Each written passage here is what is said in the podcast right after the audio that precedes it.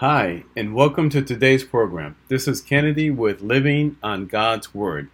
Today we read Matthew chapter 1 from the Jesus Bible NIV edition. The genealogy of Jesus the Messiah. This is the genealogy of Jesus the Messiah, the son of David, the son of Abraham. Abraham was the father of Isaac. Isaac was the father of Jacob. Jacob the father of Judah and his brothers. Judah the father of Perez and Zerah, whose mother was Tamar. Perez the father of Hezron, Hezron the father of Ram, Ram the father of Amminadab, Amminadab the father of Nahshon, Nahshon the father of Salmon, Salmon the father of Boaz, who whose mother was Rahab, Boaz the father of Obed, whose mother was Ruth, Obed the father of Jesse, and Jesse the father of King David. David was the father of Solomon, whose mother had been Uriah's wife. Solomon the father of Re- Rehoboam, Rehoboam the father of Abijah, Abijah the father of Asa, Asa the father of Jehoshaphat, Jehoshaphat the father of Jehoram, Jehoram the father of Uzziah, Uzziah the father of Jotham, Jotham the father of Ahaz, Ahaz the father of Hezekiah, Hezekiah the father of Manasseh, Manasseh the father of Amon, Amon the father of Josiah, Josiah the father of Jeconiah, and his brother at the time of the exile to Babylon. After the exile to Babylon, Jeconiah was the father of Shealtiel, Shealtiel the father of Zerubbabel, Zerubbabel the father of Abihud, Abihud the father of Eli- Eliakim, Eliakim the father of Azor, Azor the father of Zadok, Zadok, Zadok the father of Akim, Akim the father of Elihud, Elihud the father of Eleazar, Eleazar the father of Matthan, Matthan the father of Jacob, and Jacob the father of Joseph, and the husband of Mary, and Mary, the mother of Jesus, who is called the Messiah. Thus, there were 14 generations in all from Abraham to David, 14 from David to the exile to Babylon, and 14 from the exile to the Messiah.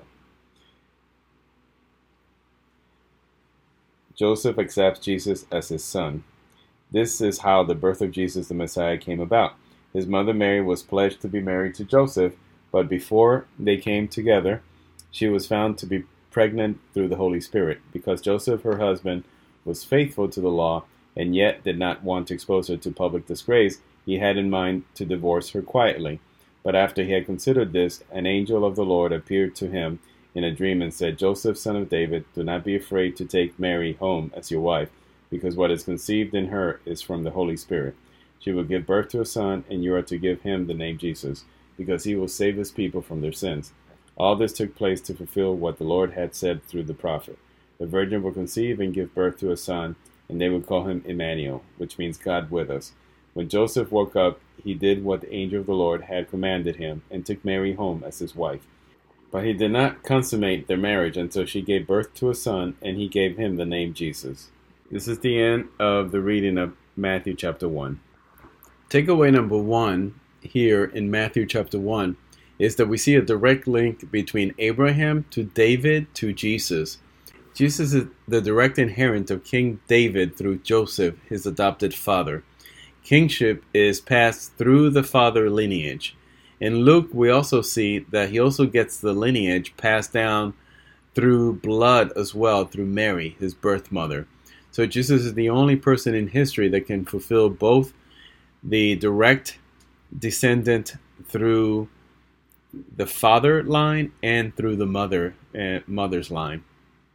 In Matthew 1:17 it says so all the generations from Abraham to David are 14 generations and from David until the carrying away into Babylon are 14 generations and from the carrying away into Babylon unto Christ are 14 generations. So this is the uh, period that's used to mark 14 generations to mark the three periods of Israel's national history. Uh, first, the theocracy, then the monarchy, and then the hierarchy. Um, all three of these periods are depicted by 14 generations each. The second takeaway, Mary here, we hear that was betrothed uh, to Joseph. So, by law, before marriage, for one year they were united, but not a physical union, just living together and an angel was the one that told Joseph that she was with child of the Holy Ghost. So he first thought she had been unfaithful to him, and he was getting re- ready to divorce her privately so that she wouldn't be accused um, of being of adultery and being and be stoned to death. So we already see the cat. This points to the character of Joseph, even when he thought that she had committed adultery. Uh, but the Holy Spirit comes to him and says uh, in Matthew 121, and she should bring forth a son, and thou shalt, shalt call his name Jesus, for he shall save his people from their sins. Uh, Jesus here means the, uh, the Savior. Then in Matthew 1:23 it says, "Behold, a virgin should be with child and should bring forth a son, and they should call his name Emmanuel, which being interpreted is God with us." So this Emmanuel now is uh, not his direct name, but more his a title describing the deity of, of the Son of God, rather than the name used for him. So in summary, we see in Matthew 124 it says, And knew her not till she had brought forth her firstborn son, and he called his name Jesus. So we see that Matthew is very obedient, that God does truly speak to people in their dreams, and um, not saying that all the dreams are from God, but God does speak to people in their dream. So Joseph heard God's message and went ahead and married uh, married Mary. Uh, Joseph then restrained himself from living with Mary for, until the child uh, Jesus Christ was born, and and then even followed the instruction to the letter by naming the baby Jesus. This concludes today's reading and interpretation of Matthew chapter 1. We hope that you will join us again tomorrow. God bless you. This is Kennedy, your brother in Christ, always.